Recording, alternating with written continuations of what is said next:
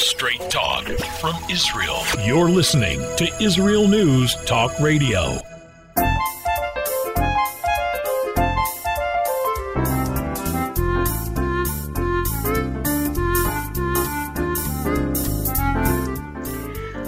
Good morning, good morning. My name is Andrea Simantov, and you are listening to Pull Up a Chair on Israel News Talk Radio.com. I think I've been getting sloppy, uh, sloppy lately, greeting those who are listening in live, and I hope that you will uh, pop into the chat room. Let me know where you're listening from and have a comment or two. This morning we have listeners from the U.S and Canada, which actually is very late at night there, uh, Boker Tov Israel, all over Europe. I don't know where in Europe, but my monitor says Europe. We have Sweden listening in, and of course, Norway and Denmark, as well as India is listening in. We haven't heard from you guys in a while. Good morning, Nigeria. Good morning, Jamaica. And I'm very happy to tell you that both Rwanda and uh, Zimbabwe and Rhodesia are listening in today. Today, we're going to be talking about, if I can stay on track, if I can kind of contain my brain. Uh, we're going to talk about shades of gray. You know, the non absolutes in life, the non absolutes in relationships, in the news, in politics, and of course, in the Torah portion. And if we can portion, and if we can make connections, um, I would be very excited. I am. Oh, the other thing before we go to our first break to take us in, I just want to get this in. I have heard too often it said, well, at least we can pray. No, we will start with prayer. When you start every day with delicious prayer, um, everything really does line up all all right. It's getting our priorities in order, whether I'm starting a radio show, whether I'm ready to make a pot of coffee, whether I have to deal with a husband or a child, recalcitrant and deliberate, uh, difficult. Start with prayer. And I promise anybody listening in, the day will have a good start. Then you can lay out your clothing, you can brush your teeth, you can decide what the menu is.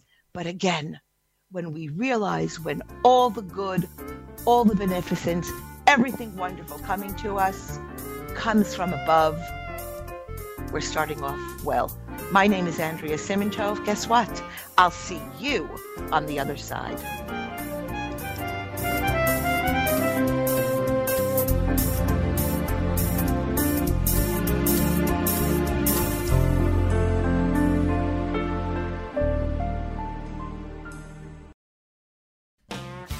Did a nice Jewish girl from Delaware end up living in Israel? Shalom, I'm Natalie Sapinski. Join me on my show, Returning Home. Meet different people who have moved to Israel. Hear their personal stories, their highs, their lows, and everything in between. Each week, we talk to experts on immigration and the process of moving to Israel.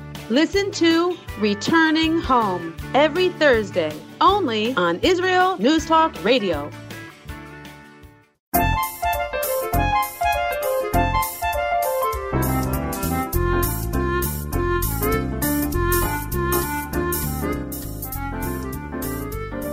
Simantov, pull up a chair on IsraelNewsTalkRadio.com. Before the break, we talked about shades of gray. Um, yeah. Okay. So we talked about kind of the shades of gray. Have so many delicious listeners coming in today. And uh, I did want to tell you because those of you who care about the weather report in Israel, today it is freezing. It is so cold, very unusual not what we are uh, typically used to. But it's amazing to think that it's already almost mid December and we're first putting on sweaters. Um, okay, some thoughts I had this week, and then I'd like to know what you think. And please write it into the chat room or send me a note, Andrea at IsraelNewsTalkRadio.com. Love hearing from you. And if anything I say is not quite clear in terms of sources, where did I get it from? I don't make it up, despite how casual it sounds. Uh, happy to send you all of my source material. Sometimes, my friends, people are difficult. I was thinking recently about complainers, complainers, complainers. I grew up in a complaining house.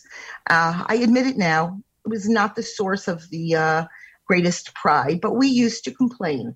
We would guests would come, and then when we we were done, we would sit and work everybody over. Oh, this one, this. Did you see what she wore? Did you see? We would go other places. What did we eat? What did they serve? What did they talk about? And I think about rain dripping on a rock, on a stone, over millennium, millennia. And eventually it does get eroded. And I thought to myself, my husband and I had this discussion. Oh gosh, not just once, day after day. What if people chose not to complain, had a rubber band on their wrist, and every time they were about to diss a person, criticize a politician, uh, express disappointment over a meal, they took that rubber band and snapped it. Eventually, would we have to stop? Would we have to keep snapping, or would we be able to stop? And I'm trying to think how many precious moments in this too short life are spent complaining. My mother, she should live and be well. Ad me'ava esrim. She should live until 120 in robust health. She told me a very sad story. She lives in a senior residence. I will not identify it nor tell you the state in case you're going to go out and start, uh, you know, crawling to find her. And she told me that it's a very wonderful thing to be invited to join a table because whether people are in their 90s or they're nine years old in the school cafeteria, to be wanted, to be included is a wonderful, wonderful feeling. Exclusion is sad and sometimes very frightening. And she told me a story that she had been invited to join a table and she can't get out of it. 92 years old, teary like a child. And every meal, the people at the table are complaining about everything that's coming out of the dining room, a dining room that is serving 300 people, 300 picky people, at least 150 of whom fed families over decades and decades and are critical and are opinionated and are strong minded.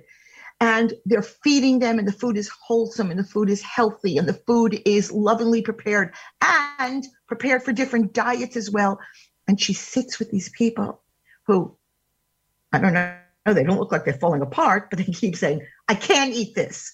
I can't cut this. Who could chew this? Everything has become diminished. And she told me, tear, with really through tears, that the food is staying stuck in her throat because instead of being a pleasant, uh, a communal experience, it is becoming a point of contention. And I thought to myself, my gosh, thank you, mom. Thank you for opening my eyes to things that we do attitudes that we hold. Um, she then also told me something, and it reminded me. She told me about um, two women had fallen asleep at their table, a table for two. They're very elderly. People are really every day, nobody improves. People become increasingly diminished in these loving environments. We hope that they're loving. And some of the women at our table began to laugh, laugh at the sleeping women. And I thought to myself, take the rubber band on our wrist and ping it, ping it, ping it when we feel judgment happening. Ping it. I saw little children this past Shabbos laughing at somebody who was very diminished. And I thought, let's ping it, ping it. People, I really do believe, and again, I'm working on myself. Instead of making our every hour a poor hour, what about making it our finest hour? By not complaining, by taking that moment, can we indeed um, create cosmic repercussions of wonderful health? Or will we continue to allow our holy world to tremble? Again, it's a form of exercise, just as in my mother's uh, facility. They have exercise programs. I kid you not. They literally have wheelchair kickboxing. I don't know. I thought that was very humorous. Of course, I was the only person laughing. But anyway, just as our bodies need exercise, our souls need exercise, our tongues and our hearts. It reminds me of a meme I once received that said, Be okay with not being invited. How do we handle slights? How do we handle that which jolts our egos? Came across a um, interesting thing from from the text uh, this week, from the portion in terms of complaining. Does the Torah have to say with it? You know, Yaakov has a conversation with Paro. I think it was, uh, I think it was actually the last parsha, in which he complains about his difficult life and his wanderings from place to place. And um, Rabbi Benjamin Blech, who to this day remains my teacher, he quoted um, the Chizkuni, who writes that Hashem scolds Yaakov and reduces his lifetime of our forefather by 30 years. 30 years. One year for each word spoken by Yaakov in his speech with Paro, because apparently Yaakov forgot about the kindnesses that God bestowed upon him when he saved him from Esau, from Lavan, and from Shechem, and he's returning both Dinah and Yosef. There are so many um, opportunities we have to reach for that higher brass ring. And too often we immerse ourselves in complaints. Just got a note when I, I said I said paro, it's pharaoh, pharaoh, as we know in English. Cute thing I came across before we go to the break. I just love this, just humorous. Somebody posted on Facebook things that they learned in Jerusalem. I can't quite source it, but um, constant hooting at red lights is a thing. And if you're going to make it in Israel, just deal with it. A shop owner will have absolutely no problem asking you to watch his store for 10 minutes, even though he has no idea who you are. Okay? And um, Israelis talking to one another. You can ask a shouting person why they're shouting, and this will lead him to tell you that he is not shouting while he is shouting. Okay, your Hebrew, both speaking and reading, will get better. It's only taken me 26 years. I can hold a minor conversation until, as you're reading, you see an English word spelled in Hebrew. And then you will be very confused for at least 10 seconds. And now, this is something to tell the women listening in. The guy at the shuk who sells olives, he's going to flirt with anyone. Don't feel too special. Okay. Um, yeah, this is true. Hearing Hebrew, English, Russian, Amharic, and Mandarin within the space of maybe three minutes is a completely normal day, certainly in Jerusalem. Walking along train tracks, completely normal. And indeed, you will begin to speak to dogs and cats in Hebrew.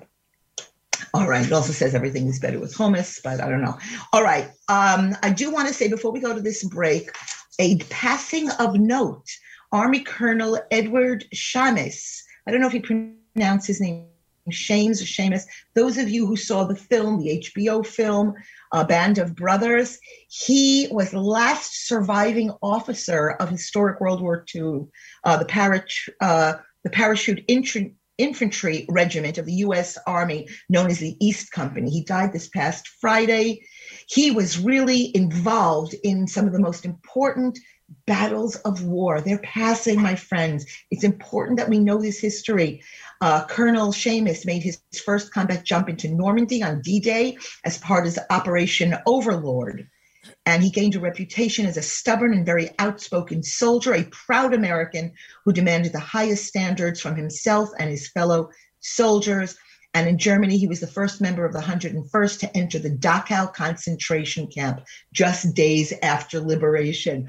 When Germany surrendered, uh, Shamus and his men confiscated a few bottles of cognac, a label indicating that they were for the Fuhrer's use only. This was according to his obituary. Later, he used this cognac to toast his oldest son's bar mitzvah. according to the obituary. Um, he was preceded in death by his devoted wife, Ida. They were married for 73 years. Truly, my friends, a passage of note. Okay, so look up the Easy Company and Edward Schamus. Andrea Simantov, I'll speak with you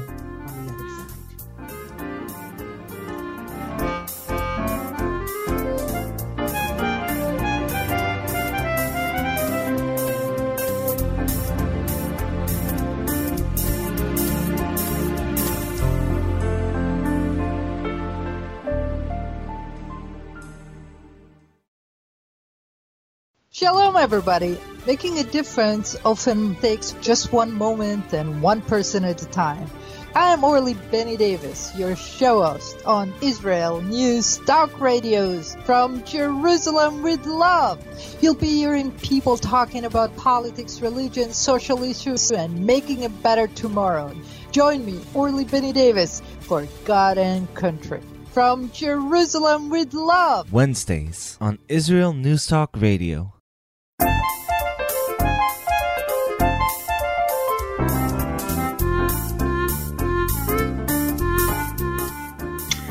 And we're back. Andrea Simantov, pull up a chair on IsraelNewsTalkRadio.com. Uh, we're going to get into serious stuff soon, but like, I just want to share with you. I'm trying to drink less coffee. Can anybody relate to this? So, uh, you know, but I don't want to be so hyphenated. Hyphenated. I think I need even less coffee. I don't want to be so caffeinated during the day. So I'm buying these herb teas. I am drinking an herb tea now. I wish I could tell you it's delicious and recommend it.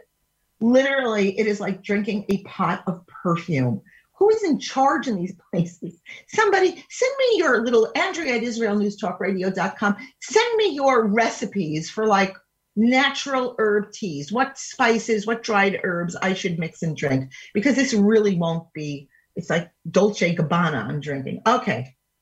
Um, came across a lovely, this is an essay from Rav Ephraim Goldberg, who I do not know, but clearly that is my loss.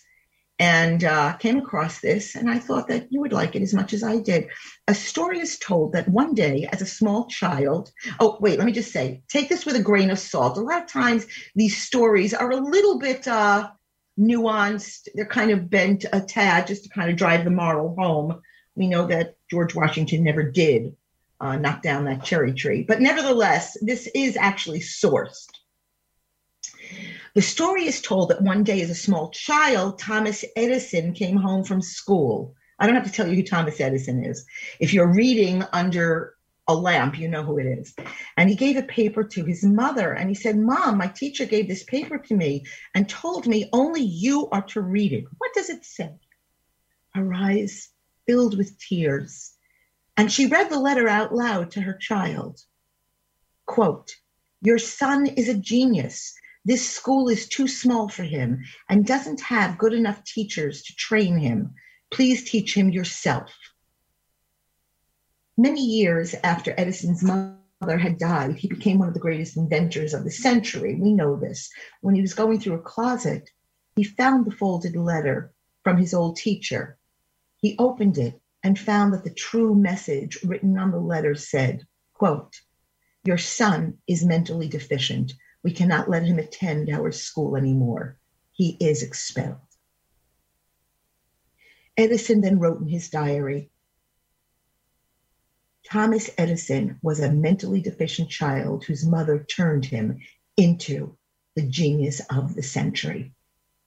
Now, while the details of this story are likely not all that accurate, it is indeed documented that Edison was called addled by his teacher, who determined that he should no longer remain in school. His mother, his mommy, his Ema became his most enthusiastic champion. And only because of her encouragement, belief, and constant kind words did Thomas Edison become the great inventor. Wow, something to take home. Yeah, all right. So, my friends from Canada, I don't often talk about Canada because you're just so nice. what else is there to say? Canadians, they're nice. However, okay, we're going to call this in the time to come home department. And I'm sure that you can send me even more information. Apparently, kosher food has become a BDS flashpoint uh, on Canadian college campuses. A fight over a resolution to ban kosher foods that, quote, normalize Israeli apartheid is dividing students at a University of Toronto satellite campus. Give me a moment. Let me yawn. All right, we all know what um, BDS is boycott, uh, boycott, divest, and sanction, created solely for the purpose of the democratic, too democratic, and loving and progressive state of Israel. So, according to this JTA article, that it says that after an outcry and a rebuke from the University of Toronto president, this is clearly a, I don't even know, it's like a satellite uh, campus. Doesn't say where it is. You guys know modified a proposed ban on kosher foods in any way affiliated with Israel. But a Jewish campus group said the change made matters worse. That the board of directors of the University of Toronto Scarborough campus student union, I'll have to look up and see where that is, uh, convened for an emergency meeting December 1st to address the outcry after a November 24th resolution affirming the union's boycott, divestment, and sanctions policy uh, regarding Israeli Israel placed restrictions on kosher food distribution. This is my favorite paragraph. The emergency meeting removed from the earlier pro BDS resolution a passage that said efforts should be made to source kosher food from organizations that do not normalize Israeli apartheid. However, recognizing the limited availability of this necess- necessity, then exemptions can be made if no alternatives are available. Let me give you a word, okay? You could write this down in your in your uh, daily uh, word list. Arrogance, the unmitigated chutzpah of those who know just shocking. People, it really is. Don't kid yourselves. You think you're going to fix this? I'm going to to get off script a moment and speak from my belly. You know, there are too many who say, I get I get it. I could never live in Israel. And I'm speaking to my Jewish listeners now. Okay?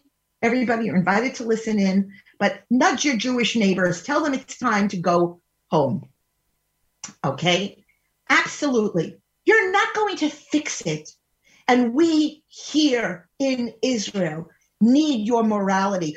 We need your outrage. We need your umbrage. You don't agree with the Israeli government. You don't like the Israeli government. You don't like Haredi Jews, ultra Orthodox. You don't like secular Jews. You do not like our treatment of Arabs. You think that Arabs have too much freedom. Come home. Put your passion here. There's enough water, there's enough food, there's enough housing, there's enough land, there's enough air, and there's enough of God's blessing for every single one of you who is Jewish by birth or Jewish by recognized conversion to come home. Please stop. It will not get better. When you start talking about normalizing, uh, two years ago, oh, this just comes back that I just wanted to finish up on this because I'm getting too passionate. I don't want to get political here, except my next comment is actually political. But anyway, two years ago, an official of the university's graduate student union said that the union would not back a Hillel, you know, Hillel is a campus Jewish organization, initiative to bring kosher food to campus because Hillel is pro Israel. Well, whoop de doo, the union later apologized. Yawn get your passports in order, start the process. Nobody's going to push you onto the plane. Get the process started because I promise you, even in nice Canada, the welcome mat is slowly, slowly, or maybe not so slowly, being pulled back. Okay, a new poll. okay, a new poll shows that the Bennett Lapid government is unpopular, but no other viable options exist. And that six months since the formation of a kind of disparate eight party ruling coalition, eight parties, could you believe it? Led by Prime Minister Naftali Bennett, a poll came out. Who put this poll together? The Mano Geva. And you should know that it has a 4.4% margin of error. I don't know who made up that number, maybe his mother, but um, it's unpopular. But the survey also showed that there are precious few other options as new elections would continue the parliamentary deadlock that plagued Israel some two years and four elections ago. Uh, the poll showed that, oh, interesting, Nearly twice as many Israelis prefer opposition leader Benjamin Netanyahu as prime minister to Bennett or the alternate the alternate prime minister Yair Lapid if the elections were held today. Hope you're taking notes. 45% of the respondents said they would like to see a Likud a Likud chairman to be prime minister, compared to only 25% who would prefer Bennett and 24% who would prefer Lapid.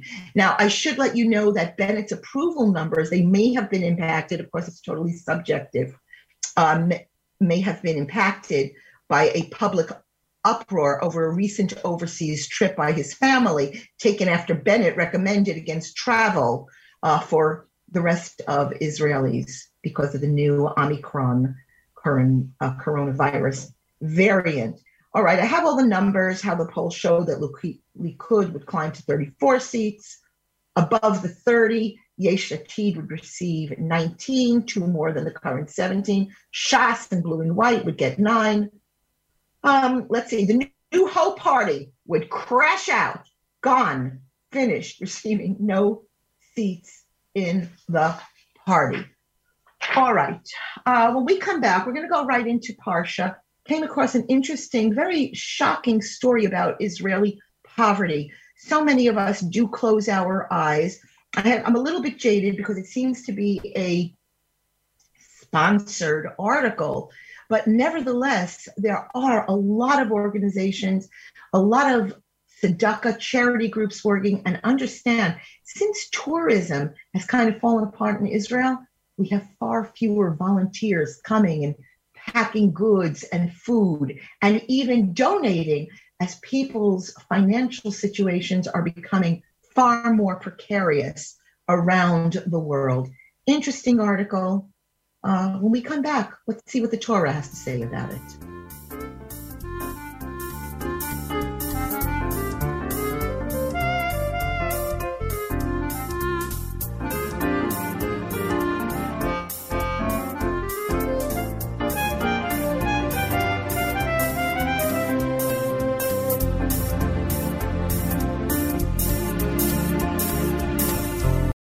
You're listening to Israel News Talk Radio. This is Shai Ben-Tekoa, and each week I'll be webcasting to you from Judea, origin of the word Jew, a people besieged and beleaguered in every generation. Nazi Germany is but a memory, but in its place the world invented the phantom Palestinians as this generation's internationally authorized Jew killers. Tune in for a different slant on life in Israel, Phantom Nation, every Monday. Hi, I'm Rabbi David Aaron. The soul basics are the most profound, the most essential, and yet often the most neglected in our education. Join me for Soul Talk on Israel's News Talk Radio and discover the secrets to love, spiritual growth, and personal power.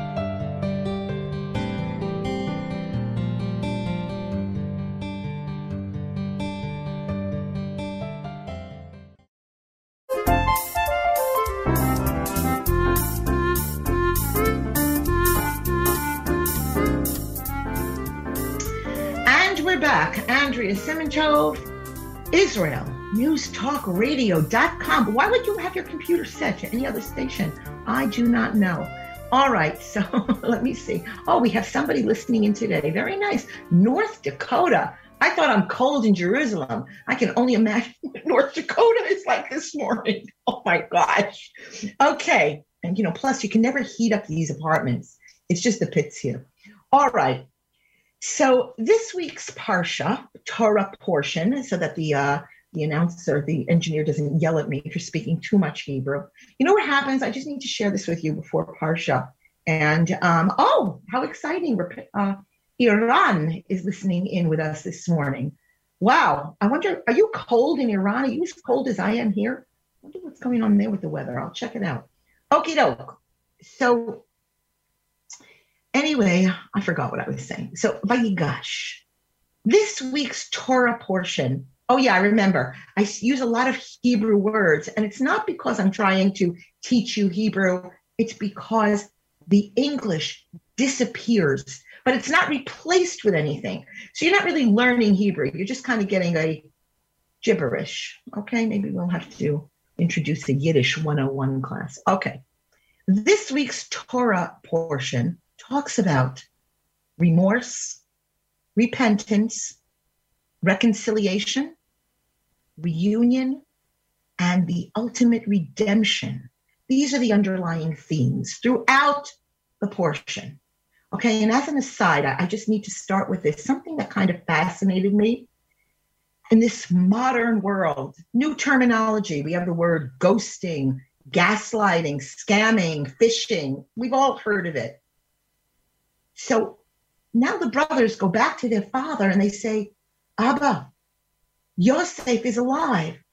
But he had been through so much, and his boys had a, you know, let's just say there was a history of deceit there, or at least questionable storytelling. How in the world could they convince him that they were telling the truth? You know, he had always, we see the underlining hint, the dust, the avak, we call it in Hebrew. Uh, he doubted the veracity of their earlier claims that Yosef had been killed by beasts. Tangible proof was provided by Yosef who scrupulously, very, very carefully chose his gifts to Yaakov, his father. The brothers were specifically told by Yosef to bring agalot. Agalot is the Hebrew word for wagons. This was proof positive to Yaakov that Yosef was indeed alive because the topic of Eglah Arufah, the heifer who's it's it's a it's a an it's not obscure, but it's a, a study point in the Torah. The Haifa, the Heifer, whose neck was broken um, in expiation of an unsolved murder. This was the subject, very lofty subject that both Yosef and um, Yaakov were studying at the time of Yosef's disappearance. Only his father would know this. The brothers could not. Therefore, the text says, Ha'agalot asher shalach Yosef, the wagons that Yosef had sent, and he understood it.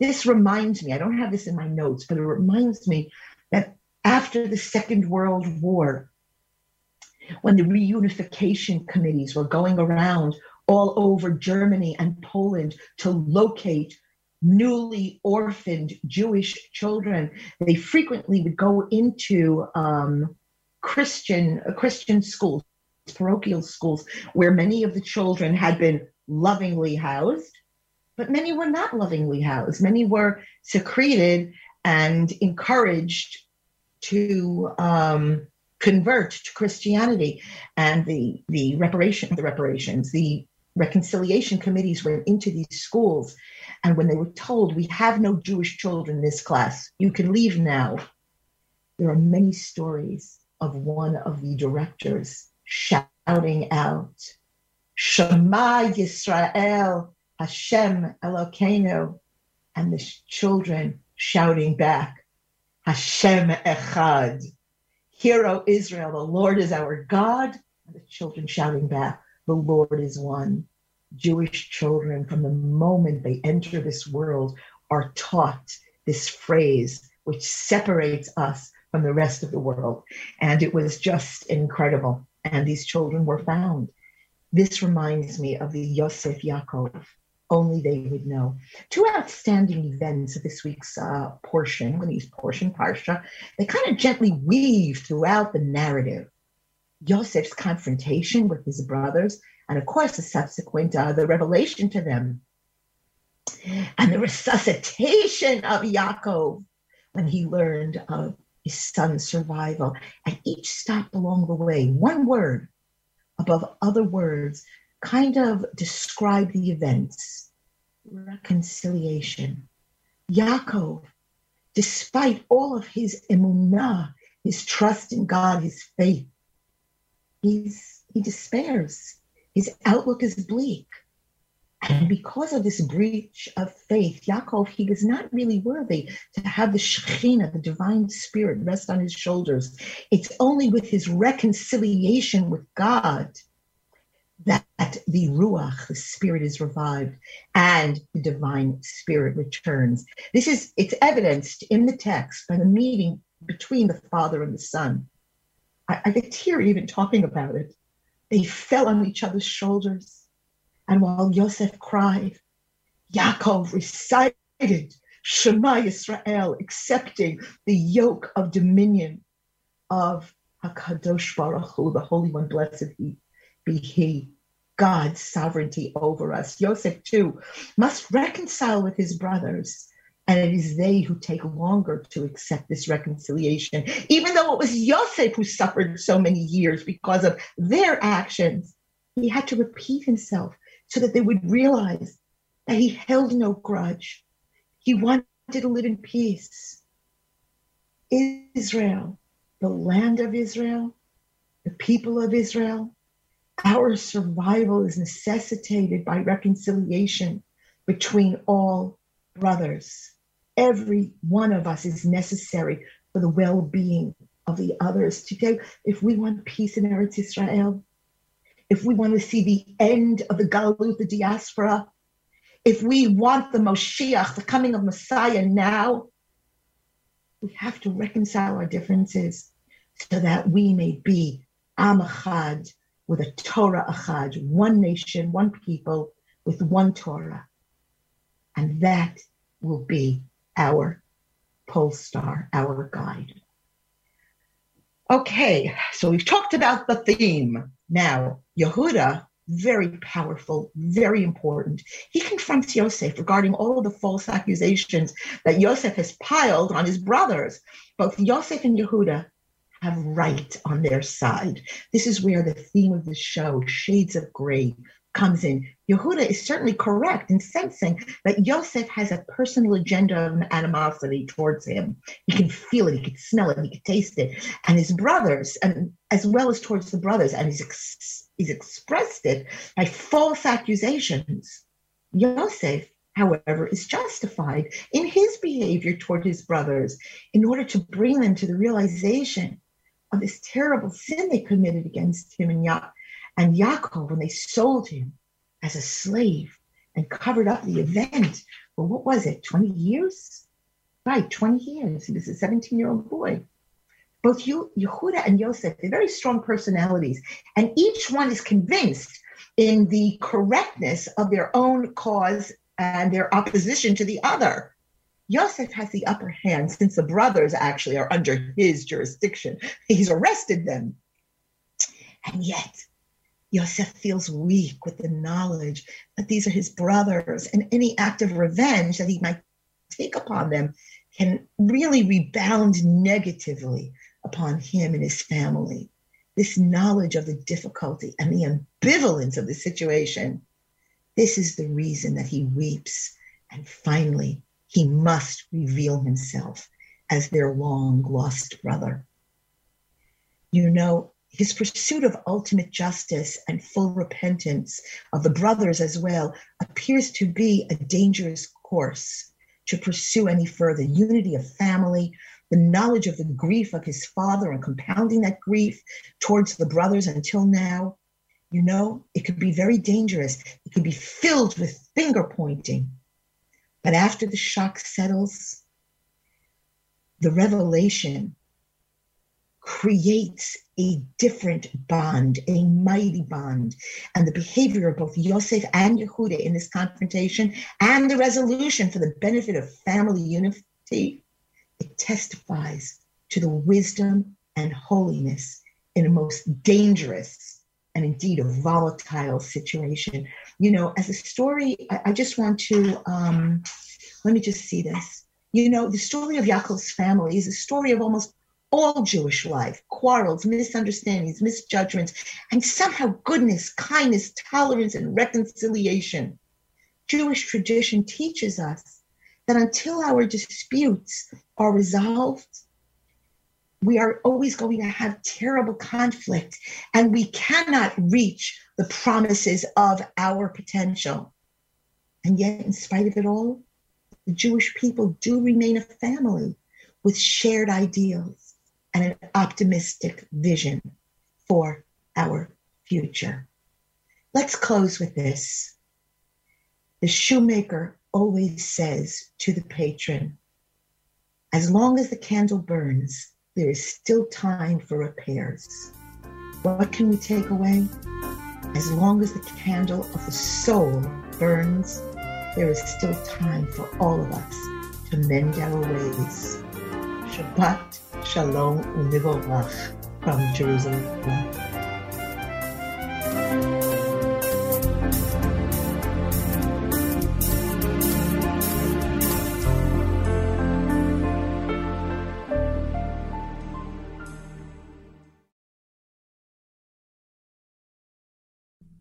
Israel News Talk Radio's chat room. Just click the orange button at the top of the Israel News Talk Radio.home page, log in as yourself or an anonymous guest, and join in on the fun.